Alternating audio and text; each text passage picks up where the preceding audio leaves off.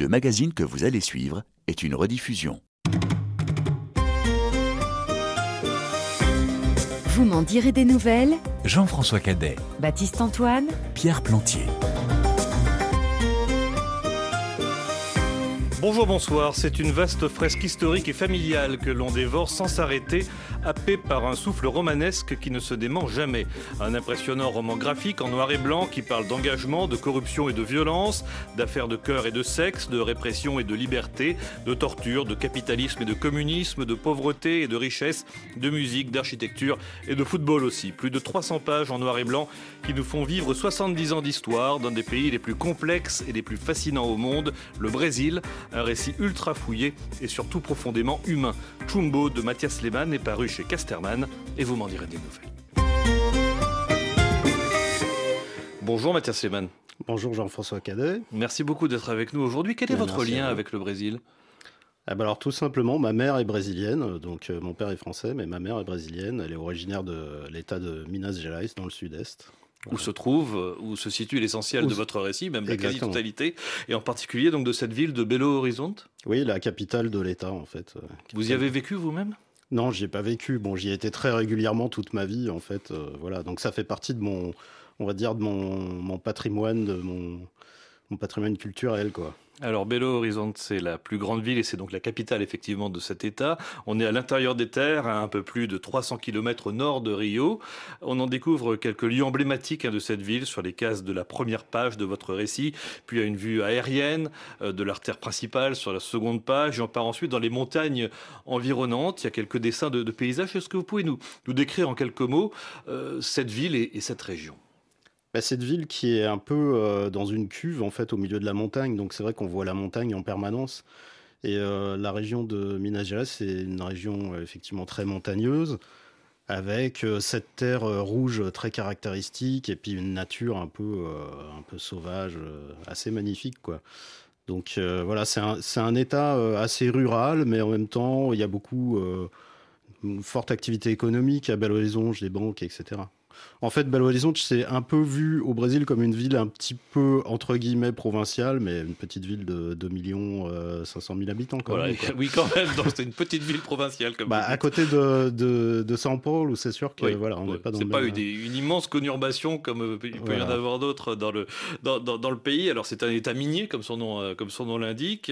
Euh, c'est développé donc une vraie puissance industrielle. Il y a du fer, du manganèse, de l'or, du nickel.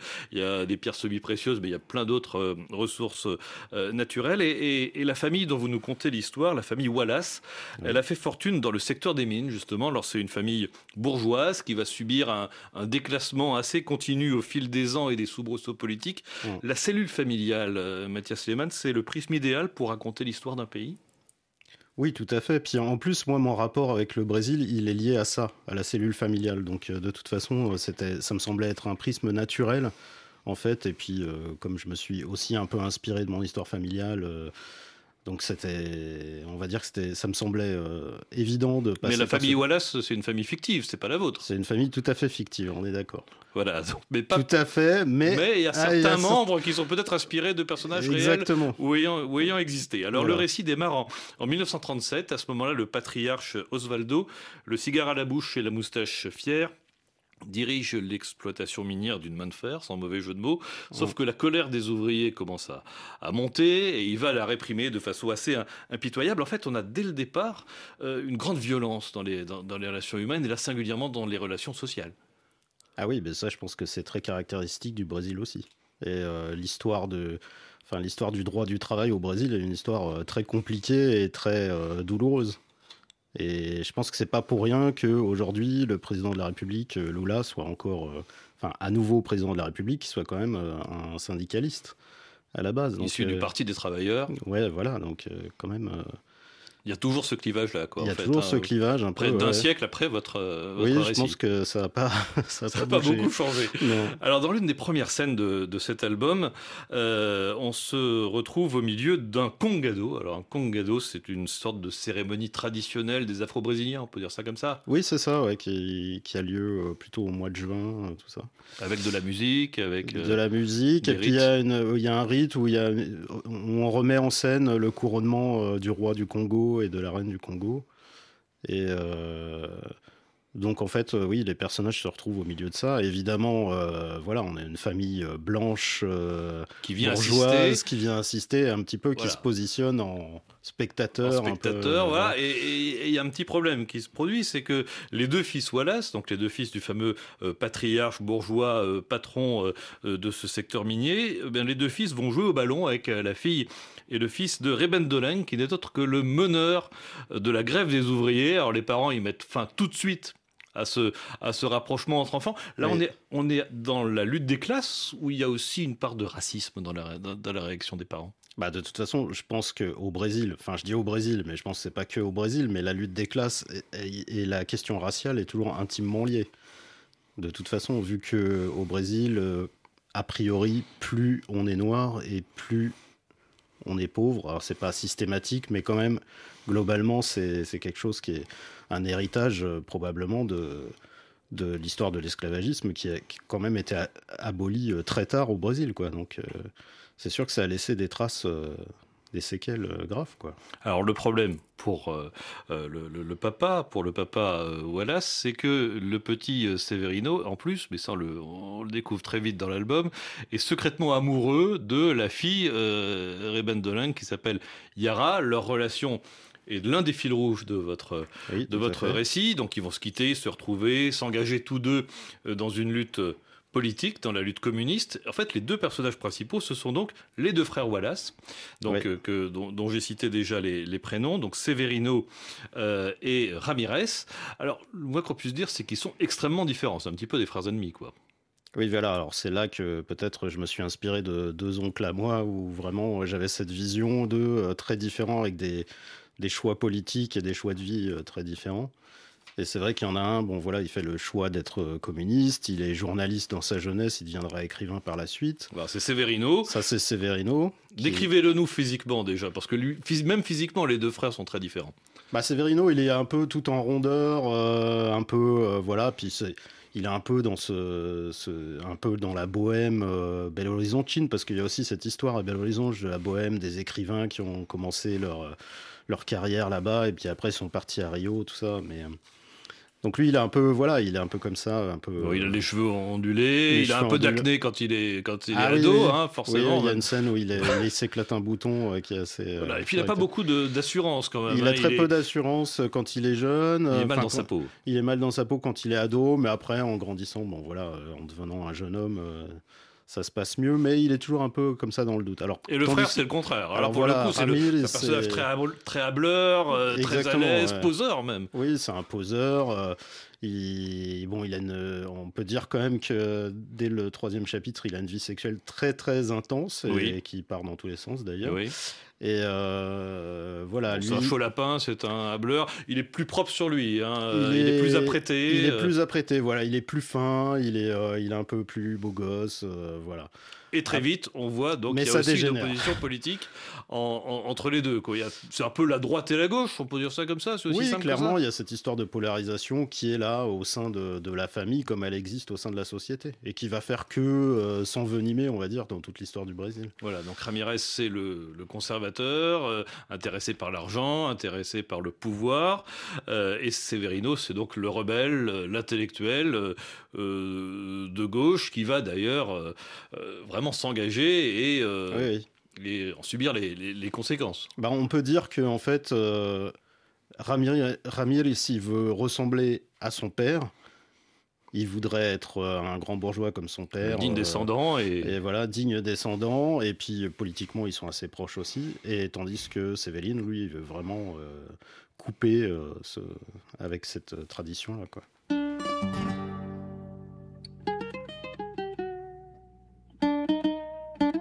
Cette émission est une rediffusion. O sol há de brilhar mais uma vez. A luz há de chegar aos corações do mal. Será queimada o amor será eterno novamente. É o juízo final, a história do bem e do mal. Quero terrores pra ver a maldade desaparecer. É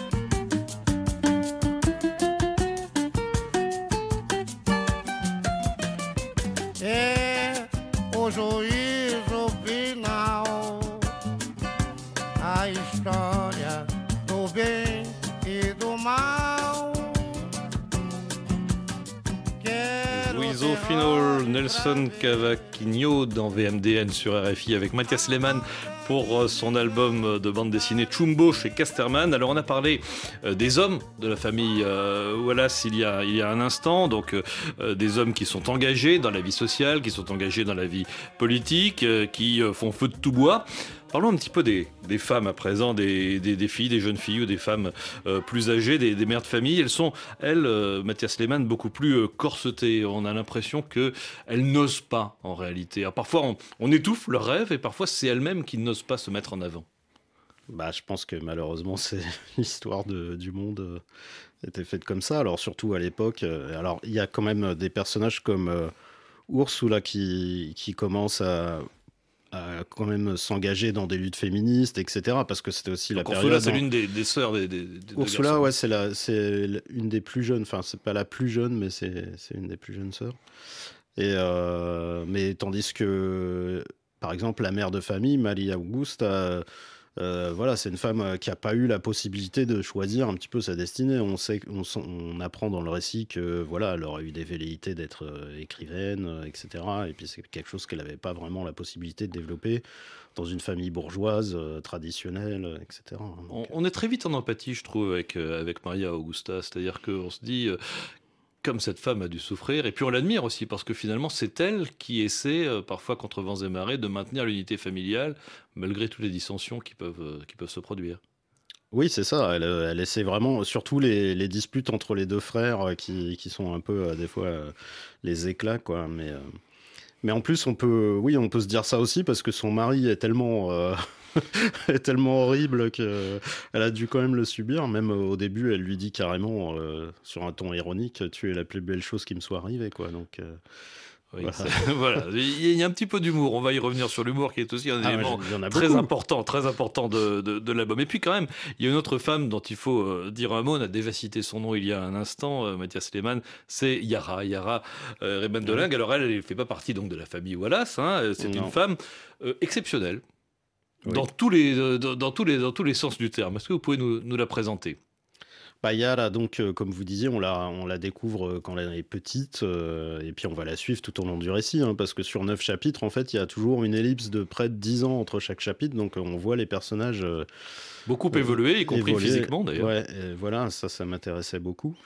Et donc, Yara, c'est quelqu'un qui est toujours en lutte aussi, parce qu'elle vient d'une famille très pauvre. Elle est métisse. elle est métisse. son père, donc, c'est un, un, un syndicaliste qui est très mal vu, etc. Il va mourir euh, de manière précoce et un petit peu obscure, Oui, mais qu'on comprend quand même, je pense, dans le récit. absolument. Entre les cases. Oui, voilà. Et euh, donc, euh, voilà, là, sa, sa mère aussi, la mère de Yala, on sent que c'est aussi une femme, donc, du coup, qui va devoir mener la, la famille à bout de bras, etc. Euh, Et en plus de ça, elle a un frère qui est handicapé, euh, qui vit dans, un, dans son lit, etc. Donc, euh, voilà, elle part sur une base euh, d'une famille et de- qui connaît la difficulté euh, jusqu'au bout des ongles. Et elle-même, euh, bah voilà, elle va partir en ville, elle va faire des études, elle va travailler en même temps, elle va s'engager politiquement, etc. Donc euh, vraiment, c'est quelqu'un qui, qui s'est beaucoup battu. Et bon, après, elle va connaître évidemment la répression, la torture et tout ça. Donc euh, voilà, c'est encore Voilà, une dimension. i- i- immen- immense destin. hein. Alors, Bah, c'est un peu une euh, survivante, quoi. Voilà, Vraiment, et. Severino et, et Yara euh, vont se retrouver dans la lutte et vont se retrouver aussi dans la forêt, dans, une, dans un groupe de guérilla, on les appelle par leur nom de guerre, Ursula et Andrade, mais ils se sont euh, reconnus malgré le- le- leur pseudonyme et ils se retrouvent un matin alors que Severino prend son euh, petit déjeuner aux côtés d'un perroquet visiblement bien formé au vocabulaire de la Révolution.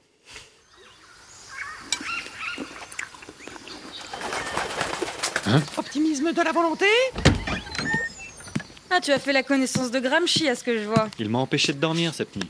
Oui, il aime bien réciter le discours d'ouverture de Lénine du 2 mars 1919 au premier Comintern. On dirait que vous avez du temps à tuer. Qu'est-ce que tu fais ici, Severino? Je commençais à me demander si tu m'avais reconnu. Hier soir, j'en revenais pas de te voir débarquer. Combien y avait-il de chances pour qu'on se retrouve ici tous les deux? C'est dingue Je te rappelle qu'on n'est pas censé se connaître dans le civil. Je sais, Yara, je sais. Bref, gardons ça pour nous. C'est marrant ton nom de guerre. Ursula. Comme ma sœur. Ah oui, tiens. Mais ce n'est pas moi qui l'ai choisi, figure-toi. Encore une coïncidence. C'est moi ou il y a une ambiance pourrie ici Ambiance pourrie Ben, ça fait six mois qu'on est ici et il ne se passe rien. C'est frustrant. Sûr. On galère un peu pour faire ami-ami avec les locaux, Rocha est trop timide, Vigo trop arrogant, et je parle même pas de Nice et ses manières de petite bourge. Au final, c'est surtout Sandra et moi qui brisons la glace. Elle est en quatrième année de médecine, ça aide. On soigne les bobos, on donne des médicaments, on fait les sages-femmes. Et puis il y a des tensions entre Vigo et Rocha. Rocha a été désigné par l'organisation pour euh, commander la guérilla, euh, vu son background militaire. En plus, il s'était entraîné à Cuba, donc... euh, mais Vigo a de la bouteille et n'aime pas recevoir d'ordre. Du coup, il conteste toutes les décisions de Rocha. Tu vois le tableau. Des fois, je me dis que c'est juste un combat de coq. Bref, en plus, il faut que l'action de libération nationale valide notre guérilla avant qu'on nous envoie des renforts et surtout des armes. Pour l'instant, on n'a qu'un fusil M1 sans munitions et un FAL défectueux. La seule arme qui marche ici, c'est un Taurus 32. Parfait pour un braquage de banque, mais pour une guérilla dans la vallée, bof. J'ai braqué un fourgon de la Brinks avec un Taurus 32. Sérieux? 19 septembre 1968, rue du professeur Moraïch à Bello. J'ai dit braquer, mais je devrais dire exproprier. J'allais le dire, camarade. Mais sans vouloir me vanter, c'est grâce à ça qu'on peut financer cette guérilla. Ah bon? Décidément. Ursula, Andrade, on vous attend pour l'entraînement. Et sur la page suivante, Mathias Lehmann vous dessinez une séance d'entraînement des, des guerrieros avec le parcours du, du combattant. Alors, un perroquet nommé Gramsci, je vous félicite. Moi, j'avoue que j'ai, adoré. euh, Je sais même pas comment ça m'est venu. mais, euh, voilà, mais c'est, superbe. Euh, énorme travail de, de précision et donc énormément de travail de documentation, j'imagine, pour dessiner, mais aussi pour nourrir les dialogues, parce que les dialogues tels, que celui qu'on vient, qu'on vient d'entendre, ils sont quand même extrêmement précis. Ils donnent énormément d'informations. Euh, oui, alors ça a été un travail euh, effectivement immense. Enfin, moi d'ailleurs, ce livre, en fait, je l'ai repoussé. Ça fait vraiment euh, plus de 15 ans que j'ai ce livre en tête.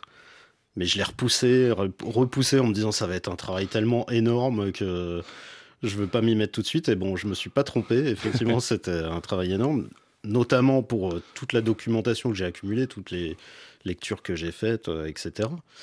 Après, euh, la difficulté de la documentation, c'est de- d'en garder quelque chose et surtout euh, tout ce qu'on ne garde pas. Parce que, Oui, qu'il y, a- y y énormément de, de- de points que vous abordez. quoi. Il y a les événements politiques, il y a les dictateurs euh, successifs, il y a les restrictions des libertés, il y a la guérilla, il y a la presse, le- il, y a, il y la question de la torture, on va y revenir dans un instant. Mm. Il y a aussi toute la dimension des costumes, des véhicules. Enfin bon, c'est quand même extrêmement, Oui, la et- et- documentation extrêmement précis, aussi, documentation visuelle Mm. et documentation plus intellectuelle.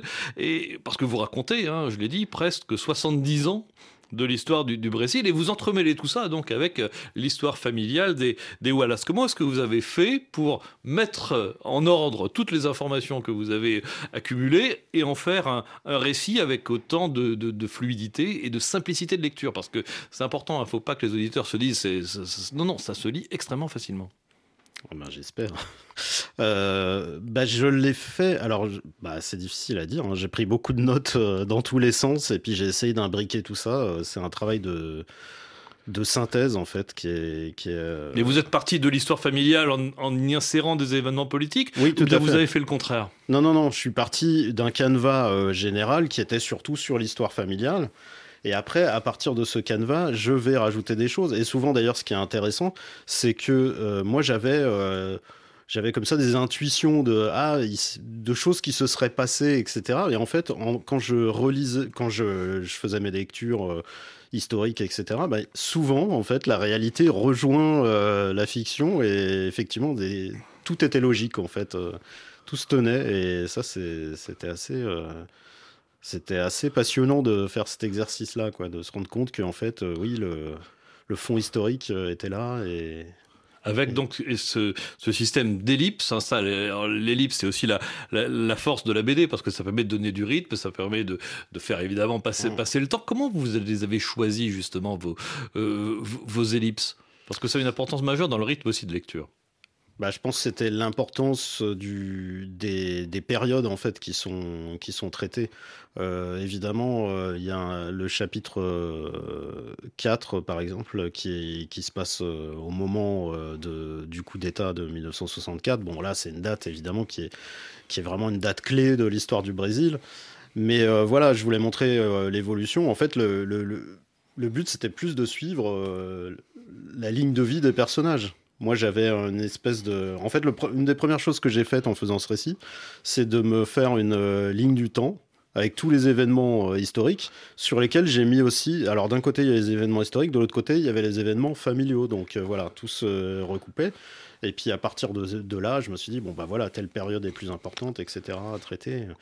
Et puis souvent, en fonction de l'âge des personnages, c'était aussi intéressant de parler d'eux à cet âge-là, et ça coïncidait aussi avec la période euh, historique et politique, et donc euh, ça s'est bien goupillé, on va dire. Et puis il y a aussi un autre outil que vous utilisez beaucoup et qui permet justement à la fois de, rythmer le, récit et de faire un peu l'aller-retour entre la dimension historique et la dimension familiale, c'est la presse, ou de présenter régulièrement des unes de magazines ou des unes de, de quotidiens. La presse, euh, elle est vraiment au cœur de la vie quotidienne des, des habitants de Belo Horizonte?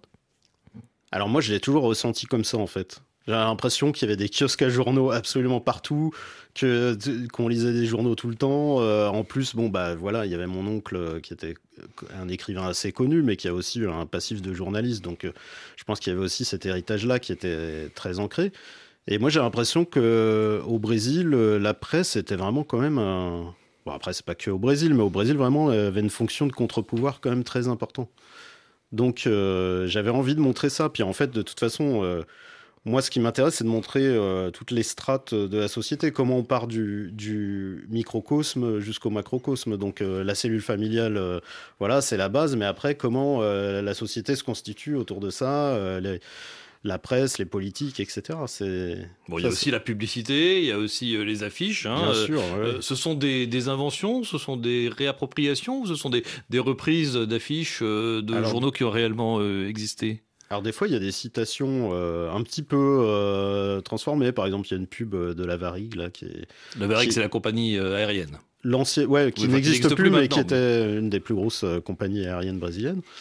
Et euh, donc, c'est une, une, publicité des années 60 euh, qui, où il y avait cette espèce de, de personnage de toucan, euh, tout ça, que j'ai repris mais que j'ai modifié parce qu'il y a une scène. Et donc en fait, ce qui m'intéressait aussi, c'est voilà, c'est de prendre une image qui existait puis de la transformer avec une partie du récit, euh, voilà, prendre une une de journal et puis d'y inclure des personnages, ce genre de choses. Et puis il y a aussi les dessins de presse. Alors là, euh, on croise d'ailleurs deux caricaturistes de presse hein, dans le dans l'album. Il y en a un qui s'appelle Jacques Arré et l'autre, je vais pas me, me risquer à prononcer son nom parce que je vais pas y arriver, donc je vous laisse faire. Zer et Keijan. Voilà, donc ce sont des personnages fictifs.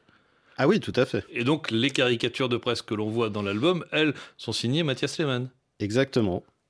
En fait, il faut savoir que Zer Requeijan, Requeijan, en fait, c'est un fromage euh, typique de Minas Gerais. D'accord.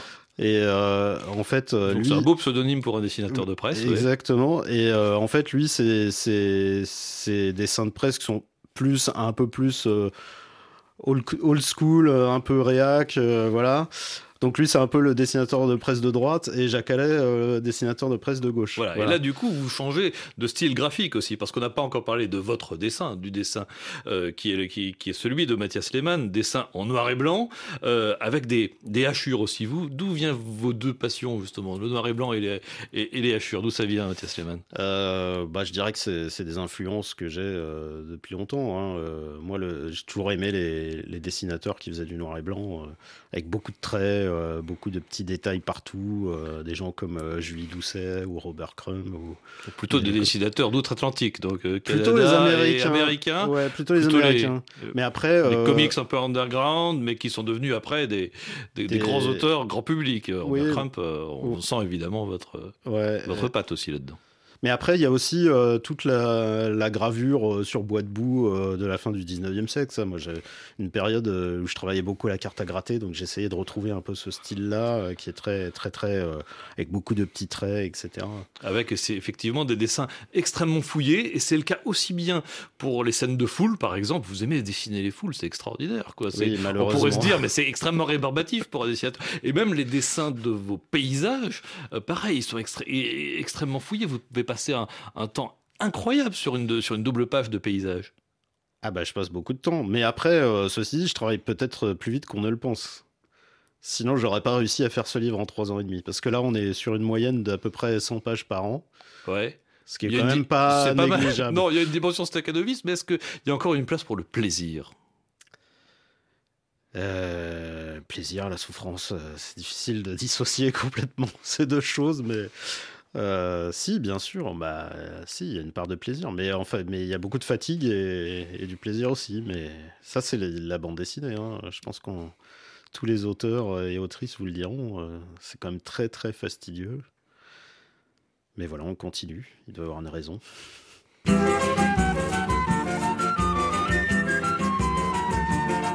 Cette émission est une rediffusion. Meu caro amigo, me perdoe, por favor, se eu não lhe faço uma visita.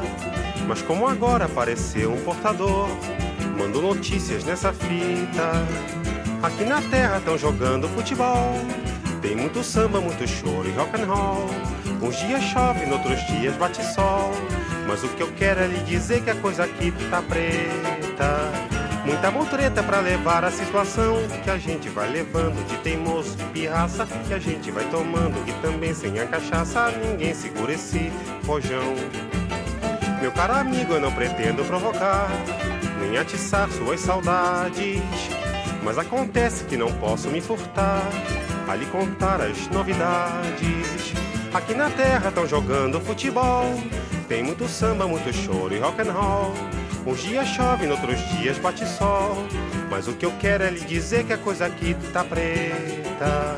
É pirueta pra cavar o ganha-pão. Que a gente vai cavando só de birra, só de sarro. Que a gente vai fumando, que também sem um cigarro ninguém segura esse rojão. Meu caro amigo, eu quis até telefonar. Mas a tarifa não tem graça. Eu ando aflito pra fazer você ficar a par de tudo que se passa. Aqui na terra estão jogando futebol. Tem muito samba, muito choro e rock and roll. Uns dias chove, noutros dias bate sol. Mas o que eu quero é lhe dizer que a coisa aqui tá preta. Chico Buarque dans VMDN sur RFI, vous avez évidemment reconnu cette chanson. Alors je vous laisse donner le titre. Meu caro amigo. Voilà, Mon merci beaucoup Mathias Levan, mon cher ami. Et j'ai cru comprendre que c'était une chanson qui vous avait euh, beaucoup euh, accompagné dans la création de cet album. Oui, c'est une chanson que j'aime beaucoup euh, parce que, euh, comme je vous disais, c'est déjà les chansons de Chic sont très narratives. Et là, en l'occurrence, euh, c'est l'histoire d'un homme qui raconte, enfin, qui envoie. Il envoie pas une lettre en fait, il envoie une cassette.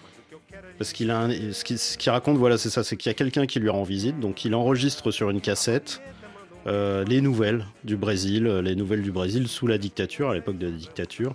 Et donc il, voilà, il raconte tout ça, et à chaque fois, euh, il y a un gimmick qui revient, c'est qu'il dit, euh, bon, bah, sans telle chose, par exemple, il va dire, bah, sans la cachasse, sans une, petit- une petite cachasse, on a du mal à supporter euh, ce- ce- ce- cette période. Et après, à chaque fois, il rajoute un petit truc comme ça, mais c'est très intéressant. Je pourrais pas vous l'expliquer comme ça parce qu'il faudrait tout traduire, euh, mais je la trouve très riche Non seulement parce qu'elle parle de cette période, qu'elle est très bien écrite, mais qu'en plus, elle fait le parallèle entre plein de choses de la culture brésilienne, en fait, de manière très fine.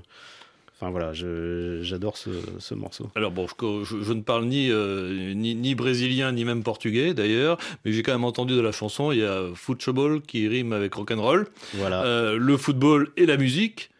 C'est aussi, euh, sont aussi deux éléments qui sont au cœur de, de votre récit. On ne peut pas parler de l'histoire du Brésil sans parler foot, par exemple. Bah non, mais moi, à titre personnel, Ça fait un peu cliché, on se dit. En fait, non. Bah non, mais en fait, moi, à titre personnel, j'aime pas spécialement le foot. Donc euh, voilà, donc euh, C'est rare pour quelqu'un qui est à boîtier brésilien. voilà, c'est ça. Et même euh, même en France, il y a quand même beaucoup de supporters de foot, donc je devrais être à fond, mais en fait pas du tout. Mais à un moment donné du récit, même si j'avais envie que ce récit justement ne reproduise pas les gros clichés qu'on connaît sur le Brésil, il y a un moment donné, c'est impossible de faire l'impasse sur le football. C'est quand même très ancré dans la société brésilienne, de même que la musique, la samba, etc. Bon, c'est très ancré dans la culture. Après, le, moi, mon objectif, c'était aussi de parler de toutes les choses qui existent autour de tout ça, quoi. Voilà, la littérature aussi, peut-être qu'on connaît moins bien euh, par ici, quoi. Alors, Chumbo, c'est le titre de, de, de ce roman graphique, comme on dit, que vous publiez chez, donc chez, chez Casterman. Pourquoi est-ce que vous l'avez appelé ainsi? Bah, Chumbu, ça veut dire euh, plomb.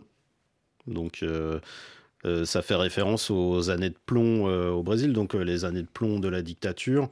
La dictature, elle dure de 64 à 85. Mais disons qu'à partir de 1968, euh, les militaires euh, vont instaurer euh, l'acte institutionnel numéro 5, qui est vraiment l'acte qui va vraiment instaurer la répression au plus haut niveau, la torture, la, fin des oppositions, etc. Et, et aussi engendrer la lutte armée de gauche, quoi, en opposition à ça.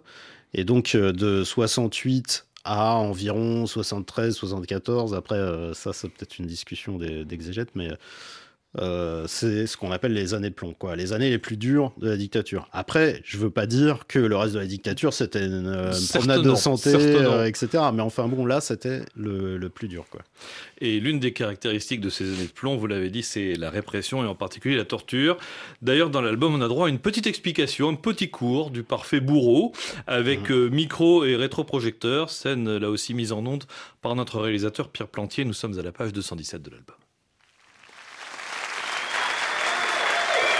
Soyez les bienvenus au DOPS pour notre réunion de formation. Je suis l'inspecteur Porfirio à la Coque Martins. On en entend beaucoup parler, souvent à voix basse. La torture. Messieurs, vous êtes ici pour en apprendre les rudiments.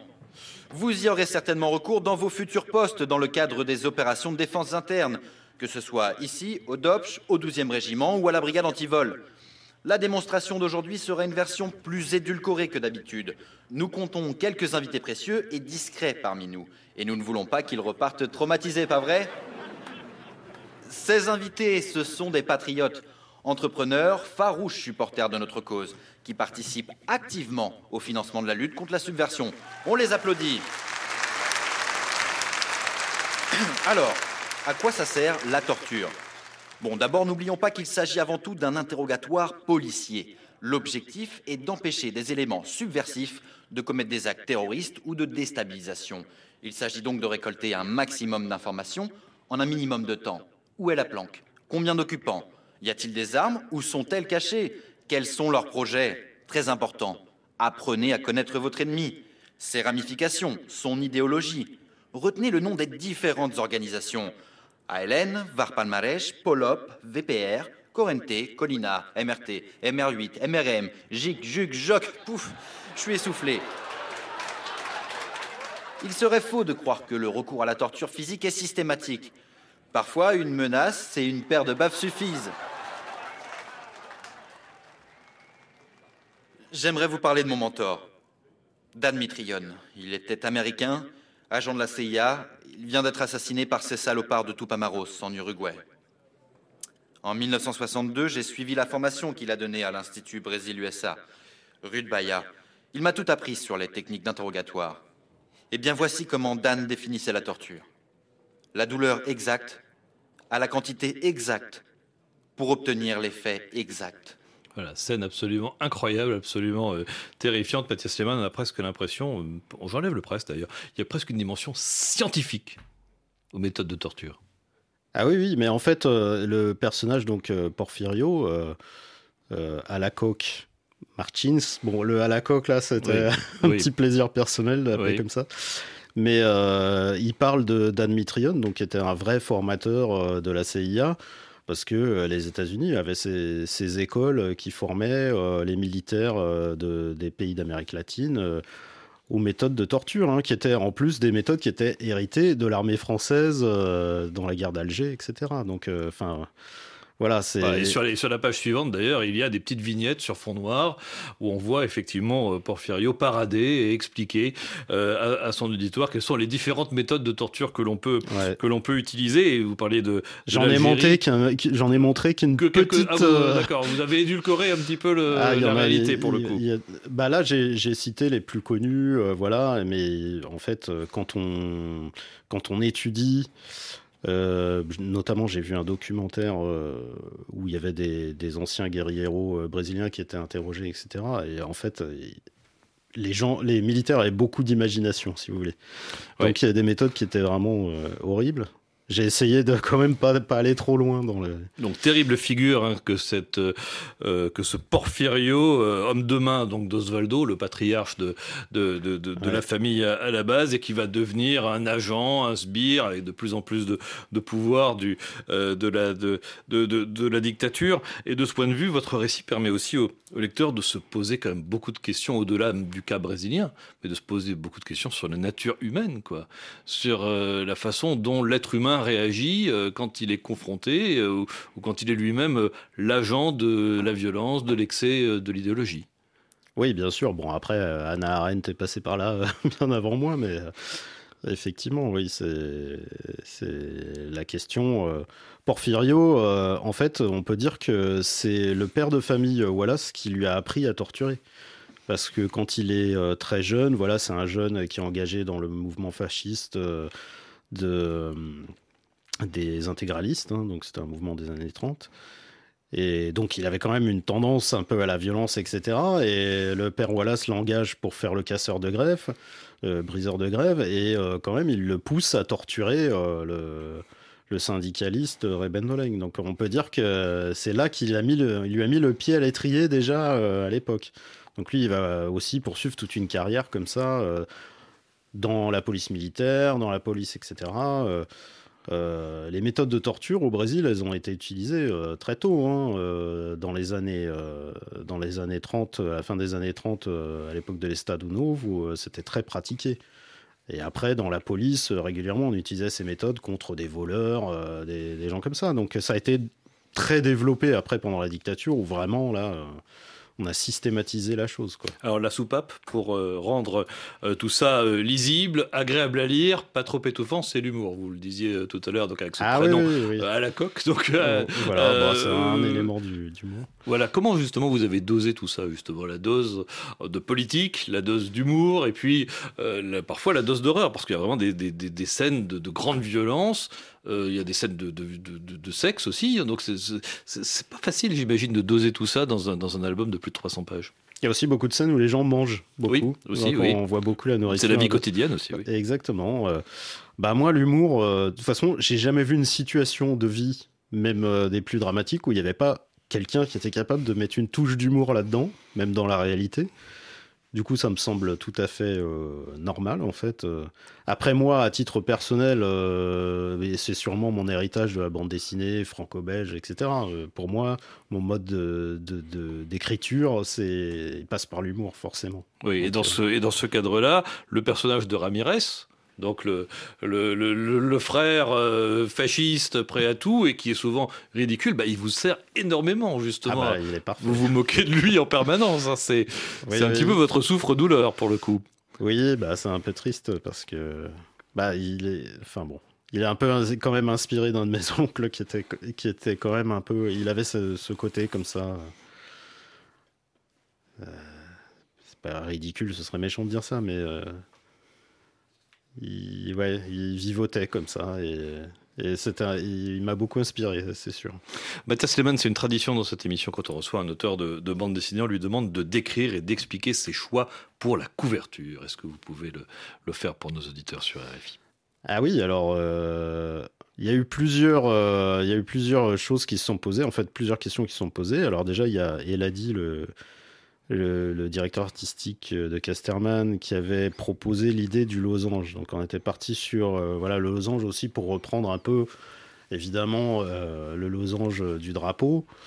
Euh, brésilien, mais euh, bon, on n'avait pas envie de mettre un drapeau quand même sur euh, la couverture, ce, que- ce qui aurait été un peu trop. Donc il y a effectivement un losange avec un du verre à losange. l'intérieur, le nom et le titre à l'intérieur, donc Jumbo. Voilà. En fait, le losange, il a un peu structuré l'image. Après, c'est vrai que chez Casterman, il m'a dit Ah, ce serait bien qu'on voit plusieurs personnages. Moi, au départ, j'avais euh, structuré le losange avec la tête du personnage de Sévéline, qui était vraiment au centre comme ça, avec des lignes conductrices qui partaient dans tous les sens.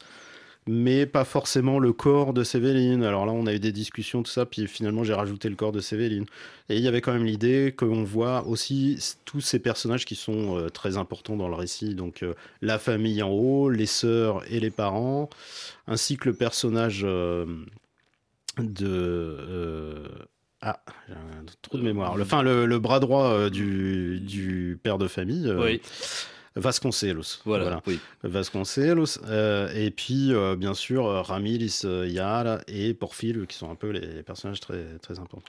Vous parliez du drapeau brésilien à, à l'instant, Mathias Lehmann. Sur le drapeau brésilien, il y a la devise aussi du pays, c'est ordre et progrès. Est-ce que vous pensez, qu'est-ce que vous pensez de cette devise-là et de la façon dont on peut la confronter à la réalité du Brésil et de son histoire? Ordre et progrès.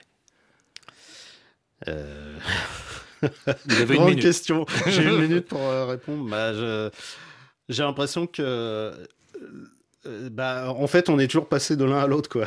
C'est-à-dire qu'il y a des périodes plus progressistes, et je pense que c'est le cas euh, maintenant. Et période d'avant, non, dire que c'était l'ordre, la période de Bolsonaro, ce serait complètement faux. C'était plus le chaos qu'autre chose. Mais enfin, il y avait quand même cette euh, volonté d'avoir une euh, main de fer, euh, etc., qui dirigeait les choses. Et euh, je sais pas. Là, j'ai l'impression qu'on est dans une période de. Pour le coup, d'ordre et de progrès aussi. Parce qu'il y a une volonté aussi judiciaire de redresser le pays, euh, une volonté économique, une volonté euh, sociétale aussi de, réparer un peu tous les dégâts qui ont été faits en l'espace de 4 ans. Donc. Peut-être que c'est- peut-être, on est peut-être dans la période où ça se prête le mieux à ce qui se passe au Brésil, je sais pas. Merci, merci beaucoup. Merci vous. Lehmann, Chumbo euh, vient de sortir aux éditions Casterman. Cette émission est une rediffusion. Tudo acabado entre nós, meu amor,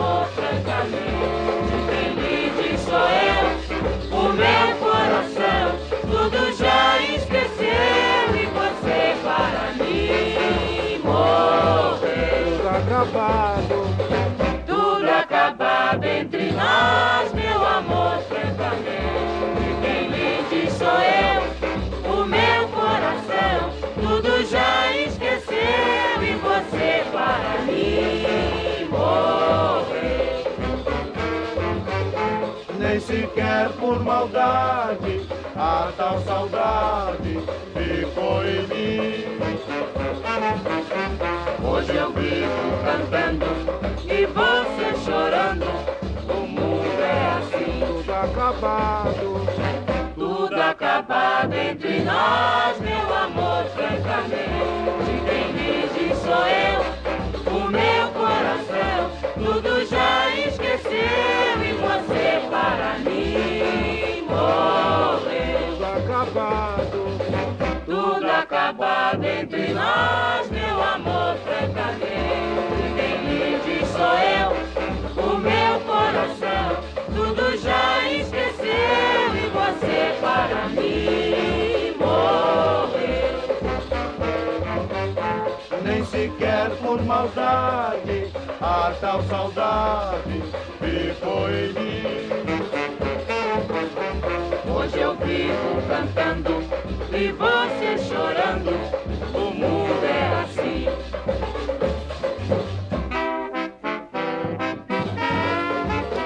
Tuco Acabado, Heitor dos Prazeres sur RFI. Après Belo Horizonte, direction la ville de Rio de Janeiro, toujours au Brésil, et direction le centre culturel Banco do Brasil, qui expose donc euh, cet artiste noir né à la fin du 19e siècle, qui a eu un rôle important dans les débuts de la samba, compositeur et fondateur des premières écoles de samba de Rio, mais qui fut aussi un peintre à succès, un couturier, un designer, un illustrateur, bref, un artiste assez complet auquel l'exposition rend hommage actuellement. C'est donc au centre culturel Banco do Brasil à Rio et c'est Sarah Cozzolino qui a visité cette exposition pour nous.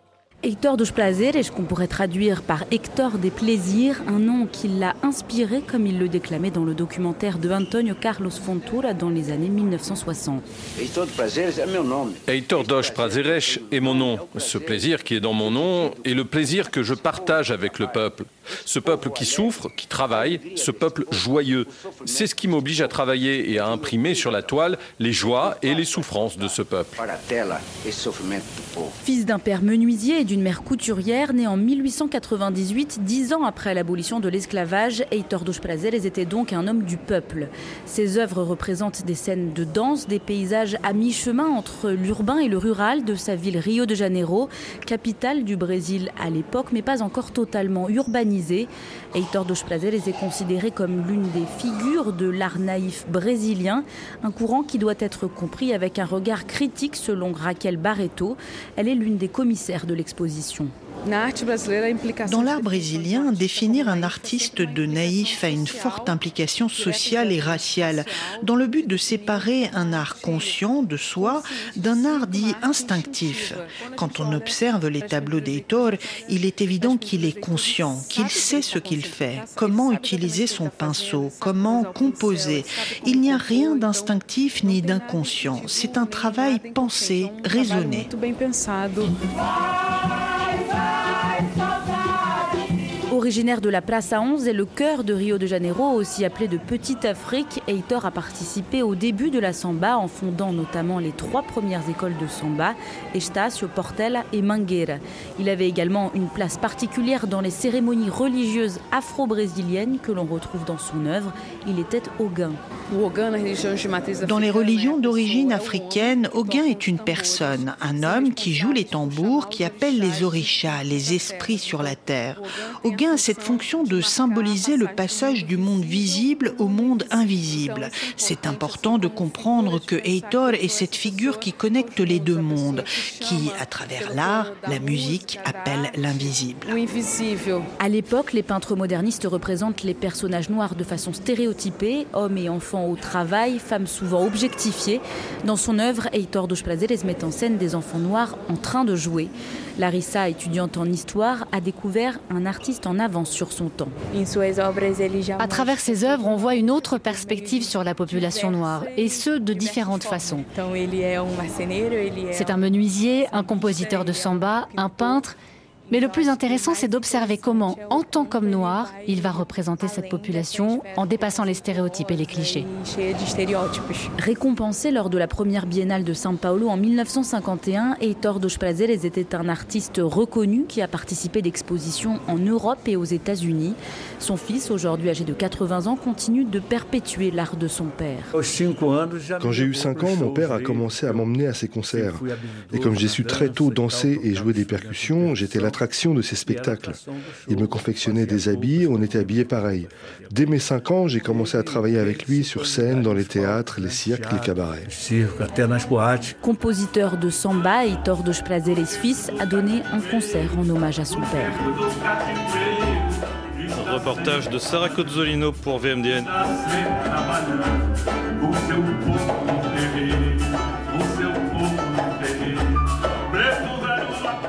Merci à tous de nous écouter. Merci également de votre fidélité. Cette émission était une rediffusion. On se retrouve demain, bien sûr, pour de nouvelles aventures culturelles. À demain et vous m'en direz des nouvelles.